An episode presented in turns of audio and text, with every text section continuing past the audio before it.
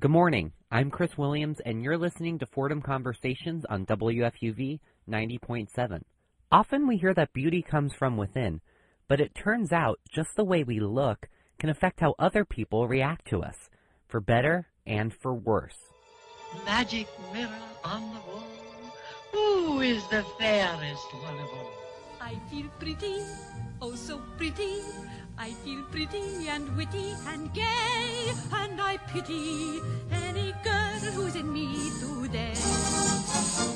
Please, I beg of you, will you just shut your beautiful pie hole? Today on the show, we're talking about the economics of beauty and how attractive people benefit in some situations and don't in others. First up, I talked to Daniel Hamermesh, author of Beauty Pays Why Attractive People Are More Successful. He's also a professor of economics at UT Austin. Your book is called Beauty Pays Why Attractive People Are More Successful. How are you defining success here? Is it based basically on how much money a person's making? In that case, part of it is just money, the job market, uh, the kind of job you get, how much more you make, yes. But there are other dimensions where being beautiful helps you economically also such as getting a better loan, an unsecured loan. You do better if you're better looking, getting a higher earning mate, or even a better date. So success here is, is not so much about personal fulfillment as much as economic earnings. It's only economic, but it's not just earnings, it's also other aspects of one's economic dealings. So what got you interested in researching this? Oh, it just happened about 20, good grief now, 21 years ago. I was doing some other work and I saw that one of the sets of nationally available data I was using had information on the beauty of the respondents as rated by interviewers. And I said it'd be fun to work about this, work on this, and think about the economics of it and how it affected outcomes. Got me started on what are now, I think, eight papers plus the book. Was this something that was sort of hard to get into because a lot of people think of beauty as, you know, the common phrases in the eye of the beholder that's very subjective. So, so how'd you approach that aspect of it? You know, what constitutes beauty? Well, there are two ways of looking at it. In some of the data that I used, it's just one interviewer uh, rating the people whom he or she is interviewing. And of course, there you only have one opinion. But in other studies, I used pictures of people, and in each of those cases, I had four, or in some cases, six interview, you know, six raters rating the pictures. There's a remarkable, a remarkable degree of agreement among raters. If you go out down the street yourself and along with somebody else and look at people, and each of you make a list of how good looking you think the people you pass by are, uh, you'll get a pretty close agreement with your fellow who's doing the ratings. People agree, not perfectly, but they agree to a very large extent about who's good looking and who's not. I was just wondering if you could talk specifically about some of the bigger findings in, that you found researching sure, over the years let's yeah, think sure. about it. One is that and then this has now been replicated for a whole bunch of economies. So i think there are now about 10 studies looking at the impact of beauty on earnings holding constant for everything else that we know affects earnings. And you get anywhere for the top third of good looking people you get anywhere from 5 to 10 percent extra earnings compared to the average. And for those who are below average you might get uh, 10 percent lower earnings than the average group. And by below average, I mean the worst looking sixth or seventh of people. That's a crucial finding. Second finding is these effects seem to be at least as large for men as for women. Most recent work, beautiful people tend to be happier than less good looking people, and equally so for men and for women. But the effect for men works because they earn more and do better economically. A large part of it is that indirect effect. Whereas for women, it's almost all the fact that, boy, I'm good looking, I feel great about myself. In other words, a more direct effect on their happiness. But the total's the same. I think those are the three major pieces of results that I've gotten in my own research. Of course, there's now a huge amount of other stuff, too. Let's sort of take those one by one and, and then just starting mm-hmm. out with Sure. earning more money. So where does that come from? Does that come from and I guess this would sort of apply to all of it. just is it coming from other people's reaction to beautiful people, or is it coming from within them? You know, they have more self confidence. It's certainly not self confidence because in one of my studies and another study somebody else did, we had other measures of self confidence. And when you include those in the statistical analysis, the impact of beauty is almost unchanged. So it's not coming from within. It's not self confidence. It is that you and I would rather buy from a good looking person. You'd rather have a good looking colleague et cetera, et cetera. And employers will pay more for that because the good-looking worker is going to generate more money for the employer. Question is, why does they generate more money for the employer? And that's because we just all think better-looking people are better in a variety of ways. It's all of us. It's not the employer doing it. The employer is just an agent for customers' preferences. It's it's it's it's in our, it's in our not in our genes, but certainly in our culture that good, uh, beautiful is good. And, and these are all types of jobs, right? We're not just talking about things where we would think being beautiful would be a commodity like acting or modeling. Yeah, I think it's almost everything. I have a study for, let's see, the occupations that I and others have done now. Uh, attorneys, I did a study on that, good grief, 15, 18 years ago. Professors, uh, what else? NFL quarterbacks, politicians, etc., etc. Prostitutes, mm-hmm. all of them. Now, of course, you're correct that people do pick fields based upon their looks to some extent, but even within fields, there's still an effect of the better looking people. You know the old phrase, a beautiful face for radio? Yep. well, I would be happy to bet that even in radio, the better looking broadcasters do better financially. Because even though nobody can see them, their employer has to look at them and uh, is going to want to surround him or herself with better looking people and even what you said within fields, you know, beauty is relative. Maybe every model is beautiful, but there is always going to be one that's more beautiful or something like that's that. That's correct. So getting to what you said about men and women, because I think a lot of times we think of women as caring more about their appearance or, or keeping up their appearance, but it's an issue that affects men as well, right? So it, it matters just as much men or Sorry, women? the impact the impacts of looks for men and differences in looks for men on their earnings are at least as large in percentage terms as the impacts of differences in looks among women. I mean, it matters also for men, absolutely. So, what do you make of that? Because that's that's kind of surprising. Because I don't think we think of men being judged by their looks as often as women, but uh, that's the case appears to be the case. It's not just my own work now. This has been replicated by a whole bunch of other studies, both in the U.S. and elsewhere. And uh, I think that's the most surprising result of this entire line of research. And the final thing you said, the third thing, was that they tend to be happier? Yes, they are. Is it because they have more money? Well, it's not just no. It's not that they have more money. No, because for women, the money effects are very, very small on their happiness. And I looked to them. I tried to look at the uh, channels by which the beauty affected happiness, and uh, for both men and women, but especially for women, it's this direct effect that I'm good looking. I walk down the street, I feel better. So attractive people have all these advantages. So what are some of the disadvantages facing unattractive people? Well, it's the opposite of that. I mean, people don't think you're as pleasant. You don't get loans. You won't get as high earning a spouse. You don't earn, get earn as much, et cetera, et cetera. So it's just the obverse of all the things about uh, that good-looking people benefit from. I want to ask now about if it's possible for there to be sort of legal ramifications here in terms of someone feeling discriminated against in a job because of their looks, if they feel as though they've been passed over for a promotion by a more attractive maybe even less qualified person. Does that person have any legal grounds to sort of pursue a lawsuit?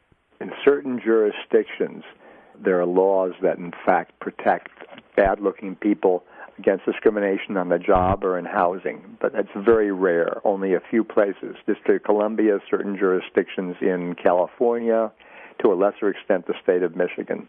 You have some recourse if you feel you've been passed over or discriminated against because of looks. But by and large, there's very little protection. Is it that people almost sort of accept this as a fact of our culture? They sort of resign themselves to say, oh, you know, that person's more attractive. They're obviously going to have more advantages than I am. Or, or is it something that people want to change? No, right now I think people accept it as part of our culture. But what the heck? We accepted discrimination against racial minorities 75 years ago and yet that's changed totally. So I don't see any reason why this couldn't change someday either. Well, I think it's hard harder to define who um, falls into what category because you you know you have beautiful people and you have unattractive people, but then you have a lot of people in between who are who are average looking or, or normal looking, and you know where do they play into all this? I don't think when one's talking here about protecting the average person, I think there are people who we most people would agree are really in the bottom one or two percent of looks. I mean, really ugly people. And I think we could agree, since people, when we do these ratings, do agree on this, that uh, here is somebody who, if they come up and say, "Look, I've been denied promotion because of my looks," people would say, "Yeah, this is really an ugly person, and this is against the law, and therefore some kind of redress seems merited here."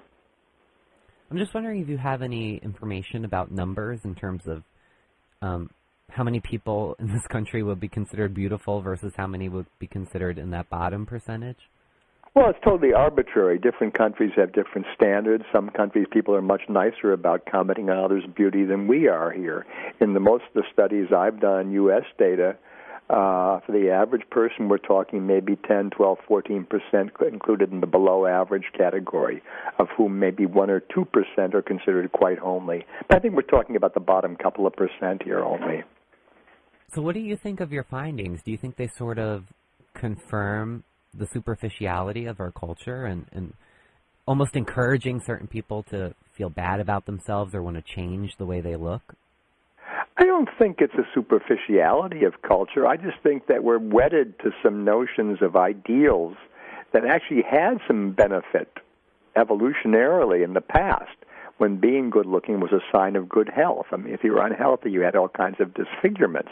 Today, it's really quite irrelevant for anything for evolutionary purposes, and I view this, therefore, as attitudes that are left over from old times. Being attractive is almost as important as what you bring to the table in terms of intelligence? Certainly matters a lot. It matters. I mean, the effects on earnings may be the same as an extra year, year and a half of schooling. It matters. It's one of a whole bunch of things that matter greatly in determining how much people are paid. Yes. Thanks a lot. I appreciate it. Thank you. Take care. Bye bye. Have a good one. Say, hey, good looking. What you got cooking? How's about cooking something up with me? This is Chris Williams on WFUV 90.7, and you're listening to Fordham Conversations. We're talking about the economics of what we look like and how it shapes how other people treat us. Now we'll look at a study by two Fordham professors about how attractiveness relates to online social lending. Well, I'm Laura Gonzalez. I'm a finance professor at uh, Fordham University. I'm Yulia Komarova. I'm a marketing professor at Fordham University. Before we dive in, it's important to know what online social lending is. So here's the way it works. Instead of going through a bank for a loan, people can use one of these websites called a peer-to-peer lending site. People and small businesses can borrow money from other people and get it faster than through traditional ways. The borrowers get money quickly and hassle-free, and the lenders collect interest. The site is set up almost like a regular social media site or a dating site. Lenders can look at borrower profiles that include pictures and credit ratings to decide if it's a good fit. So in order to determine how attractiveness factors into this, Laura and Yulia altered the borrower photos and saw its effects on the lender's decisions. The study found that attractiveness may actually hurt you when it comes to securing a loan. We talked more about how the study was done and what to make of these findings. Our initial explanation was very much based on evolutionary psychology that would argue that when a human being sees a significantly more attractive other, this competitive mindset is activated. In other words, of course, you know, if you ask him or her, they would never confess and they don't even know about it, right? But it's a very intrinsic, sort of automatic influence that we're all subjected to.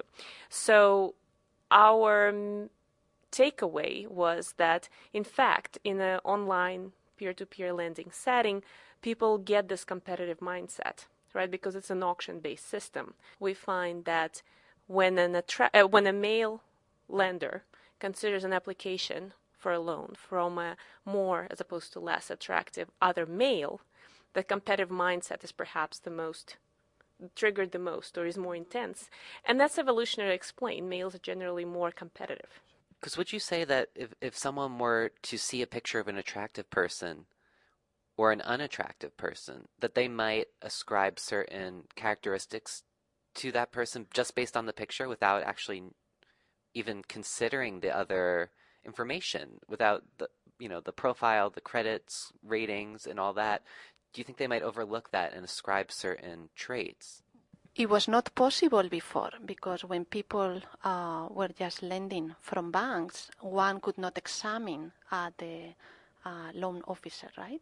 But now we have people with uh, gender and age and the perceptions of their own attractiveness because one thing that we found interesting is that yes of course they are coming to conclusions about uh, the borrowers based on their photo because the objective information in the loans is very much standard so they are really judging the photos and uh, what uh, we find also is that it affects the way they see themselves the pictures present an opportunity for lenders to what in psychology we call thin slice judgment. In other words, we really make sort of these intuitive judgments of others within the first five seconds of meeting them. That's just the bottom line.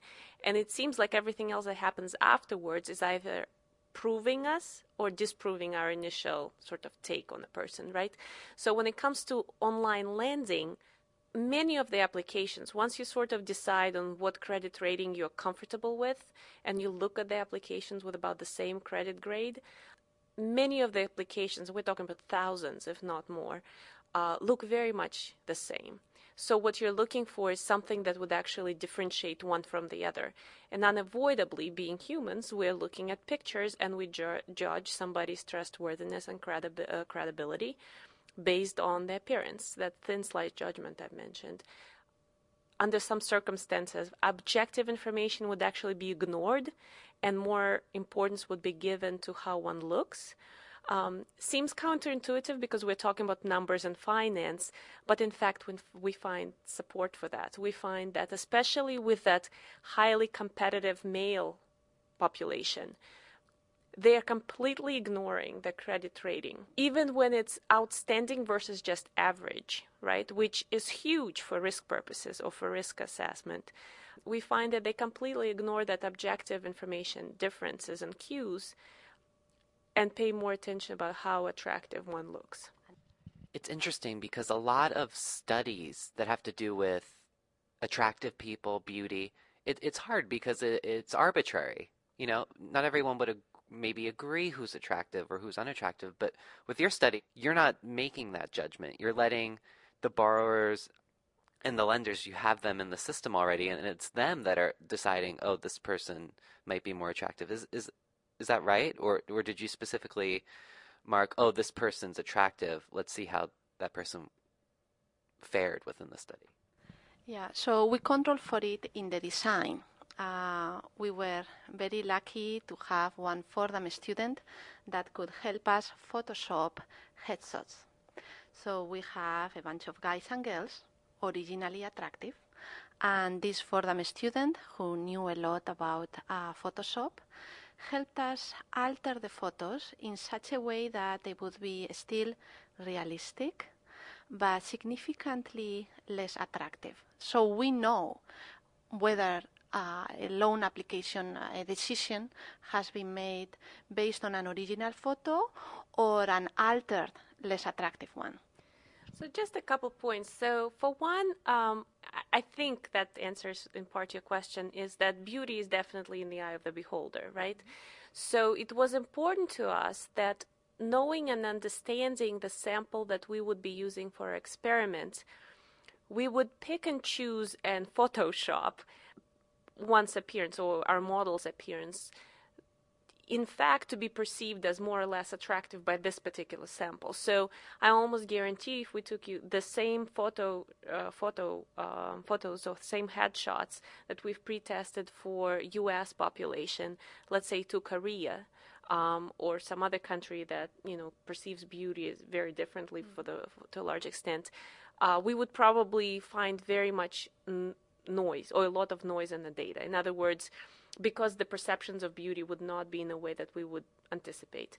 Um, however, we are pretty confident with heavy pretesting that we've done with these images that, in fact, they were perceived as more or less attractive by this specific sample of um, individuals that we used in our studies. Yeah, so you had these these models who appear to be the same person in profile, and the only difference is the image.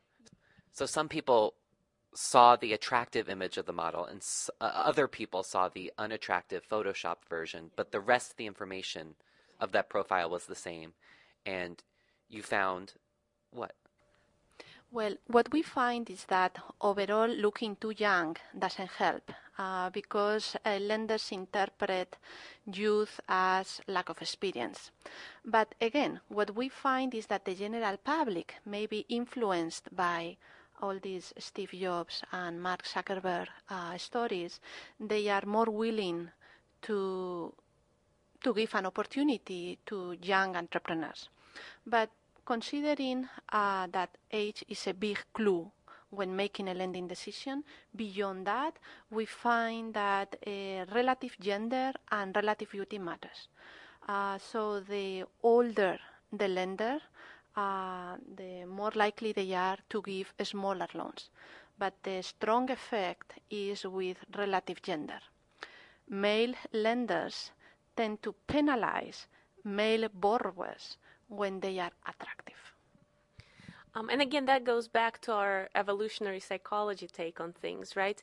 Um, and a lot of evidence from previous research that suggests that these peer to peer sites that act like auctions, they create this mindset of competition, right? And whenever people become competitive and they adopt this competitive mindset, they act in a competitive fashion, which is not always the best way to act when you're looking at returns on your investments this competitive mindset actually hurts or may potentially hurt lenders because they seem to really cue in in how one fares against the other in terms of attractiveness. So if I'm a male lender and I see another male applying for a loan, I will penalize him, um, not knowing, obviously, uh, for his attractiveness and not give him the loan or less likely to give him a loan despite the fact that he has excellent credit rating um, and otherwise is very capable right? So these very um, automatic, subconscious almost to some extent, judgments of credit worthiness or trustworthiness, all that because there's something about our confidence that happens when we're exposed and we're in a competitive mindset when we're exposed to somebody who is attractive, right? Our self confidence perhaps goes down, and that then bleeds over into our confidence in this particular loan application. A male lender would be biased against an attractive male borrower, how would he react towards an attractive or unattractive female? Uh, what we find is that the female has an outstanding credit rating, she gets um, a bigger loan, uh, but the males don't. Um, and that's why we have all the reasons to believe that it's that evolutionary competition that drives the effects, because men get competitive with men and women get competitive with women. It's about that evolutionary competition, right? Uh, not competition in the sort of everyday sort of way. So um, that's why you don't see attractive women being penalized when it comes to male lenders and vice versa. The penalty or the punishment only occurs when it's the same gender lender and borrower pairs you know, assuming a heterosexual male lender would not be biased against an unattractive woman versus an attractive woman? People tend to be more rational when it comes to evaluating the loan application of someone of the opposite gender. Um, yeah, I think generally I wouldn't be surprised to find some attractiveness premium actually when it comes to cross gender lender and borrower pairs. And we are yet to sort of figure this out as to what controls need to be put in to really test that. Uh, but to answer your question with the information we have right now, we don't observe this attractiveness based punishment across genders assuming you know that the female and male are heterosexual and competition is sort of within one the same gender. So it would almost be that a male lender wouldn't want to give an advantage to an attractive male borrower because the idea behind it would be that oh like that'll help him get ahead. And other people in the world are inclined to give advantages to attractive people so i'm not going to help him get there. Is, is, that sort of correct? I'm, I'm just trying to think of the, the reason behind it. I think if you ask someone that's exactly actually that's a very well nailed process there.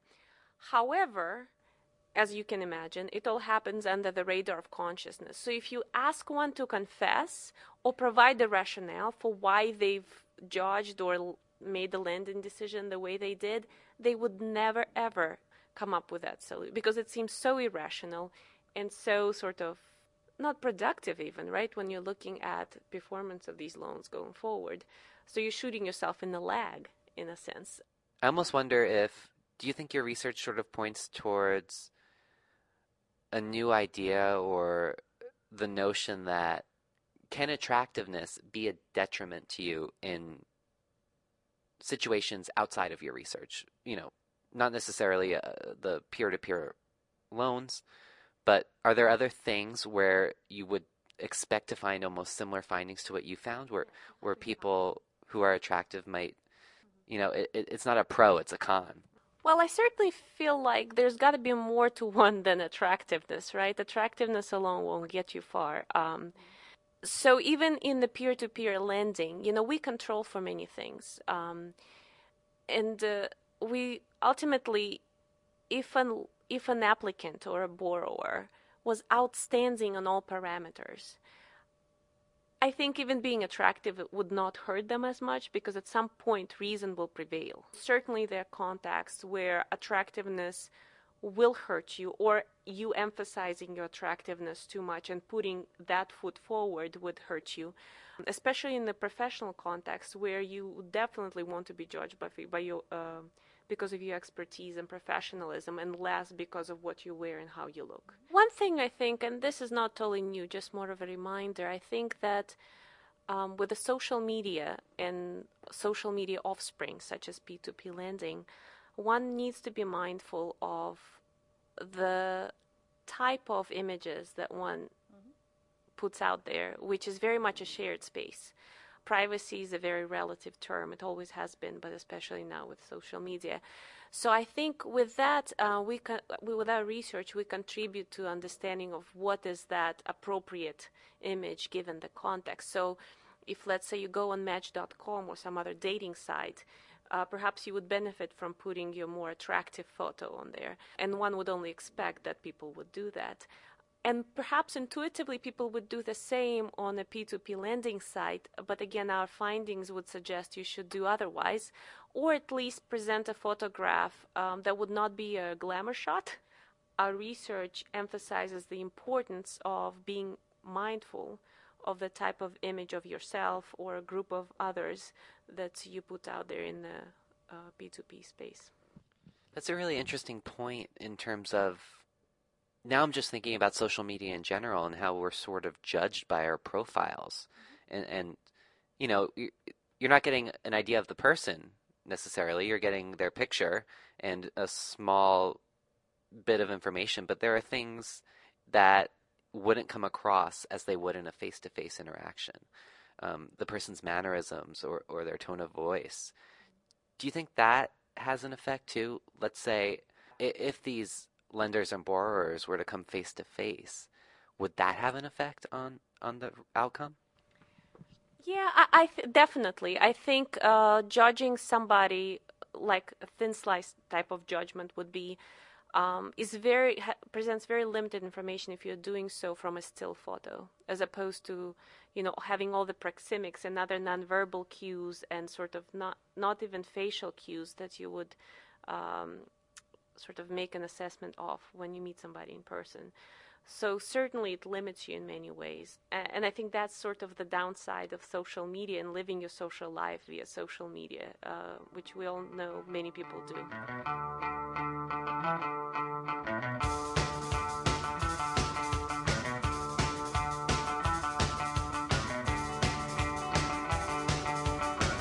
This has been Fordham Conversations on WFUV 90.7. You can hear our show every Saturday at 7 a.m. And don't worry if you've missed a show. They're all available to stream at WFUV.org or to download as a podcast. You can also like our Facebook page or follow us on Twitter. Stay tuned. George Bodarky and Cityscape are next on WFUV. For Fordham Conversations, I'm Chris Williams.